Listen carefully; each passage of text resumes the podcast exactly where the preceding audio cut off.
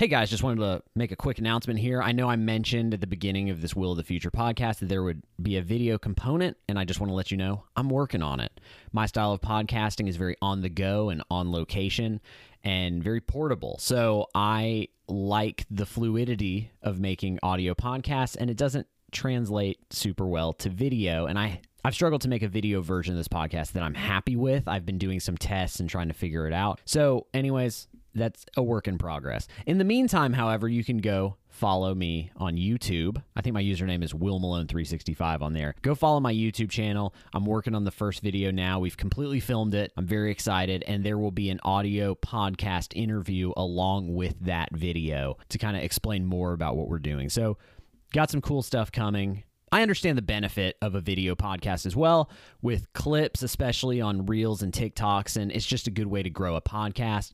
However, I do feel like all podcast clips look the same with the LED backdrop and a studio and your office or whatever. And, you know, they all look good. So I just don't want it to necessarily get stuck being noise with that. So we've got to just do it our own way.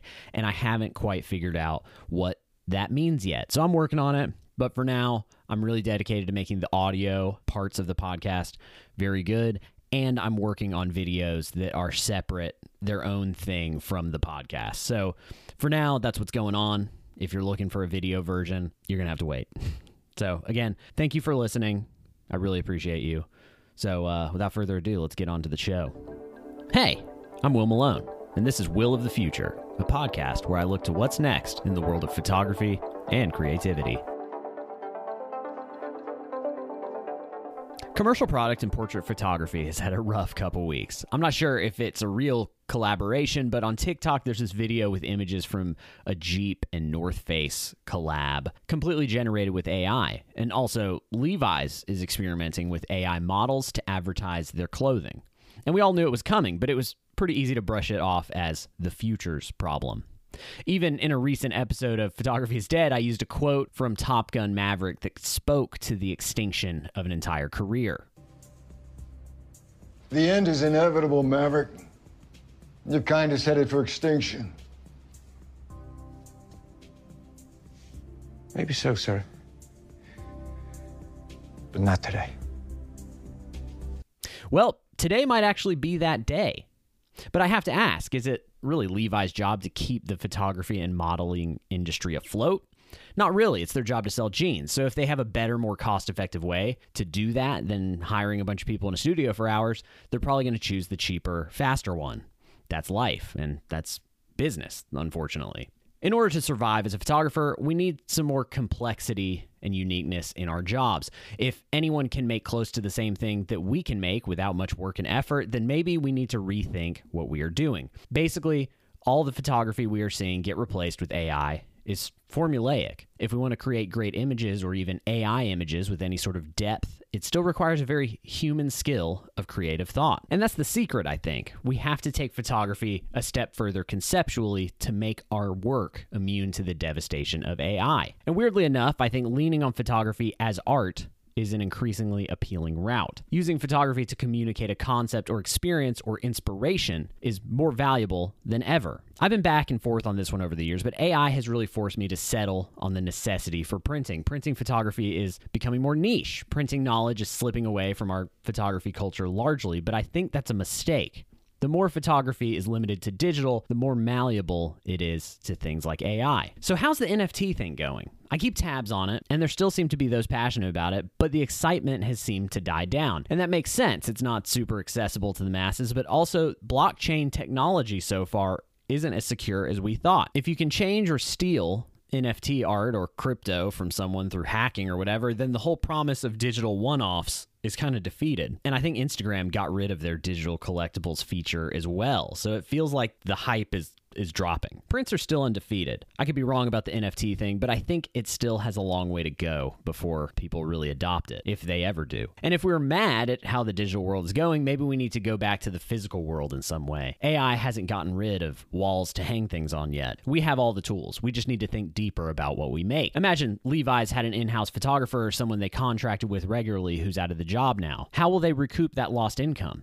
Maybe they quit photography, or maybe they start working on the personal projects they haven't had time for. Maybe those personal projects are a gateway to a way more satisfying photography career. Some of the best photographers now and throughout history who make interesting work started out or also worked in the commercial photography world and took the leap to follow their creative curiosities and interests instead of the sterile but lucrative world of commercial photography. So we need to go deep, deep into our minds, into our souls, and really think about why we are photographers. We often start photography as a job because we love photography, but then we get caught up in it as a job. I've always been back and forth on that. I, I need photography to be a successful business venture to make money, but every time I lean on photography as art, my opportunities grow. We have to trust our creative instincts. It feels irresponsible because wedding photography or real estate photography is tried and true, but that's what risk is. Photographers have been watching the photography business get dismantled for years. AI is just a new wrinkle that seemed to pop up somewhat quickly and suddenly, but are we surprised? Obviously, the need for more focused and unique images still exists for small businesses and other places, but a lot of those jobs have been replaced by iPhones before AI even started being a discussion. I think the future of photography is conceptual. I think it's art when we make art, we can do whatever we want. There are no limits. Maybe we can even use AI to our advantage. Art is about human experience, and art can't be killed as long as humans exist. So, we just get down to the same problem many people with creative curiosities have had forever. How do we create art and make a living? Before, we could lean on mechanical commercial type stuff. But what if we can't? We're just going to have to get really clever. But there's a lot of hype with new things, and I'm starting to feel like AI is one of those slightly overhyped things. It's amazing and cool and even scary at times, but the term AI is being used in the same way that the term algorithm has been used over the years. It's a blobby term to describe a thing that no one actually understands. AI in photo editing isn't the same as ChatGPT. In fact, I would argue that it's a marketing term more than anything else, meant to evoke ideas that we've really just gotten from movies, or the idea that humans created a consciousness that just wasn't human.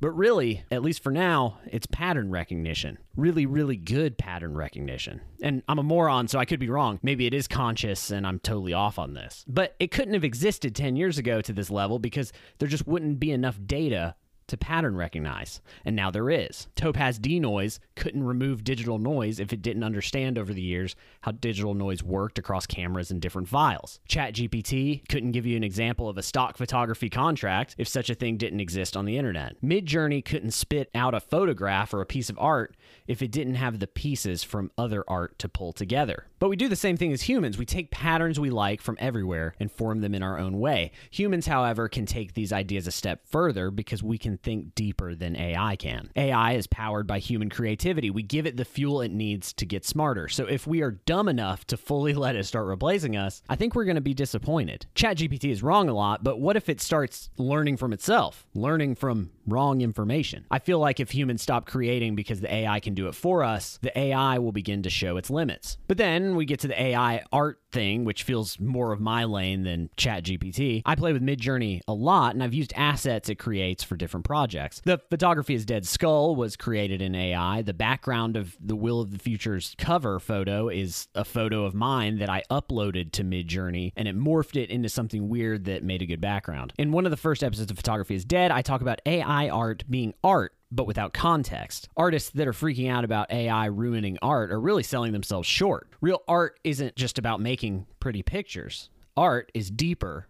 Than a picture of recorded data. It's context about the person that created it. It's a story. It's connection. And this was Andy Warhol's whole thing. Brillo boxes is just a painting of Brillo boxes. It could have been created by any sort of college level artist from a technical standpoint, but it wasn't about that. In fact, he was kind of asking the same questions we're asking about AI art. But the Brillo boxes painting went beyond a picture of a Brillo box. It was about a concept. It asked if a painting of a commercial product could even be considered art. And of course, it's now one of the most important works of art history. I think we are a long way from AI being able to go that deep. AI can recreate a Brillo box painting, but that's kind of it. It has nothing to say about it. And social media and the internet has exposed us to a lot of art and images over the years. And quite honestly, most of it is mediocre. I think the promise of all these these distribution platforms that help share our creations convinced us that we would see these amazing transcendent works more often. And we have seen more stuff more often for sure, but are we necessarily seeing more really, really good work more often?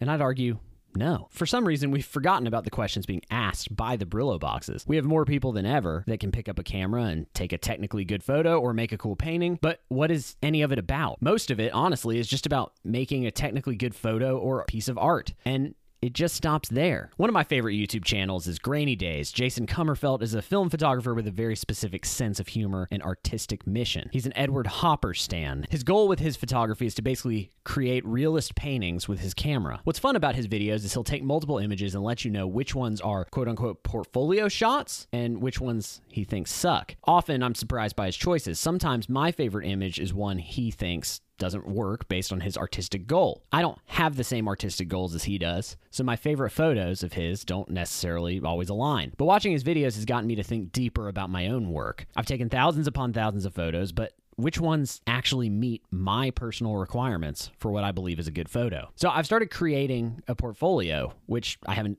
done since college. What are Will Malone's absolute best photographs? It turns out only a percent of a percent of the images I've created really satisfy my requirements. It's gotten me to think deeper about what I'm after with photography. There's a common thread in there, but I haven't fully honed in on it yet. And even after 15 years of basically taking photos nonstop. And before our podcast last week, Chad Dyer and I had coffee and we discussed the distinction between art and decor. The Small Town Photo Project is a series I made for years that is largely decor. A couple of them, I think, rise to my definition of art, but most of those images conceptually begin and end at the image you're looking at. There's no real larger story in each image. Many of those images, straight up, could have been recreated by AI. And in my mind, decor is distinct from art in that it has no deeper concept than to merely fill space on a wall. So many images from that very big project aren't making it into my final portfolio. And actually, I think only one or two of them out of hundreds are going to actually make it in. I'm not trying to undercut decor either. I just think it's distinct from transcendent art. AI art feels threatening because we are making a lot of mediocre stuff right now for the sake of the internet. This need to produce faster than before is causing us to thoughtlessly put out more work than ever before. Nothing really means that much these days. The internet needs content. So we don't really work too hard on anything before sending it out the door. Lately, when I'm sitting around at night, I've been digging deeper into photography genres that I'm curious about. It's been pretty amazing, actually. I've discovered artists that have made incredible photography work that I'm still thinking about. It's been a long time since I've felt that way, mostly because I'm often hanging out at the front door of the internet, like most people and I'm just looking at what is presented to my tastes rather than going deep. I think that we will get replaced by AI if we abandon going deep. Depth feels like it's being abandoned right now. And if we are happy with just posting a photo we shot at a national park and yet we go out and call ourselves an artist, then yeah, I think AI will be an extinction level event. And there are artists who make transcendent work that goes beyond decor who are incredible thinkers and have a lot to say, who are still posting paranoid thoughts about AI, which has been confusing to me. The deep artists, the real artists, the ones that live, breathe, and sleep contemplating the nature of our reality, are the artists that are safest from the future of AI. And much like the US Navy needs Pete Maverick Mitchell, the world needs people who think deeper about things, now more than ever. Thanks for listening. If you like what we're doing here, go leave a review on Apple Podcasts. You can follow me on Instagram at Will Malone, Twitter at Will Malone365, and you can check out my website over at willmalone.com.